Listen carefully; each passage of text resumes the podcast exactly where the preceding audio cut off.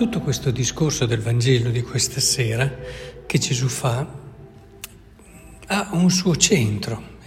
Proviamo un attimo a risentire alcune affermazioni. Parla naturalmente eh, di... Eh, sulla cattedra di Mosè si sono seduti gli scribi e i farisei praticate e osservate tutto ciò che vi dicono, ma non agite secondo le loro opere. E, e, sottolinea che fanno le loro opere per essere ammirati, si compiacciono dei posti di onore, dei banchetti, dei primi seggi e anche non fatevi chiamare rabbì, sottolinea, neanche padre, non chiamate nessuno, non chiamate padre nessuno e così anche non fatevi chiamare guide perché uno solo è la vostra guida. E conclude, chi tra voi è più grande sarà vostro servo e chi si esalterà sarà umiliato, eccetera. Cioè, può sembrare questo un discorso che eh, da una parte trova una certa approvazione, perché tutti abbiamo, come dire, eh, un certo rigetto di coloro che fanno le cose per essere visti, ma non ci sono dentro le cose con tutto se stessi.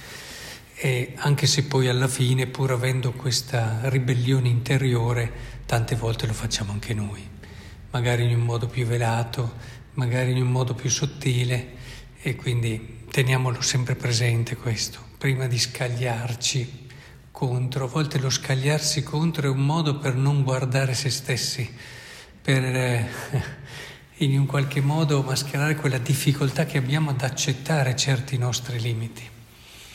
Ma anche questo discorso, oltre ad avere una certa approvazione, come ho detto, può portarci anche ad avere anche una sorta di, ma insomma, oh, eh, dobbiamo essere servi, se vogliamo essere grandi, cosa vuol dire questo? Ecco, io credo che tutto questo discorso, chi si esalterà sarà umiliato, chi si umilierà sarà esaltato, ruoti intorno alla libertà.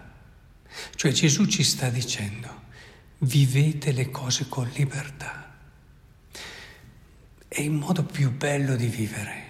Vivete le cose con quello spirito che non fa perché è ammirato, perché la gente sa e venga a sapere che ha fatto questo, ha fatto quell'altro.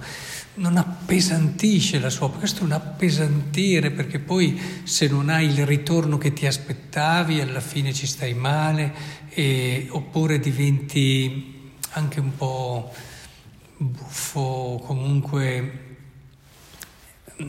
ostenti quello che fai fino a che la gente non se ne accorge e, e questo ti rende poco libero, poco sereno. E il Signore vuole dire cercate di essere liberi in quello che fate e per essere liberi devi avere qualcuno da amare. Cioè non c'è una libertà in astratto, non esiste una libertà così, io sono libero quindi faccio tutte le cose per non essere visto, le faccio e mi umilio, cioè que- tutte queste cose devono incarnarsi in una storia, in una persona e siccome noi non siamo idee, ma siamo persone, per poter vivere la libertà dobbiamo amare qualcuno. Dobbiamo amare una persona e crescere in questo amore fino a che questo amore non riempie tutti quei bisogni che sono poi quelli che vanno a cercare l'approvazione della gente, che vanno a cercare l'applauso, che vanno a cercare anche dentro di noi il sentirci guide, il sentirci bravi, il sentirci superiori, il, il, il, dimostrare che abbiamo avuto ragione noi. Sono tutti bisogni che abbiamo vuoti, che abbiamo dentro di noi, che cercano di riempirsi in questo modo. Ma quando davvero tu hai riempito tutto te stesso con questo rapporto di amore che sempre di più diventa pieno e quella persona che ami davvero entra dentro di te, allora, ve la dico, non riuscirai a, non vivere co- a vivere le cose con perfezione avrai ugualmente dei limiti, avrai delle fragilità e dei difetti, ma vissuti in questo amore non toglieranno niente alla libertà, anzi la aumenteranno. Capite allora, incarnati in una relazione d'amore che non ci rende eh, degli UFO, ma fa sì che tutto quello che siamo sia visto con quella libertà. Ci permette anche di accettare i nostri sbagli, di accettare anche le nostre brutte figure, di accettare perché amiamo.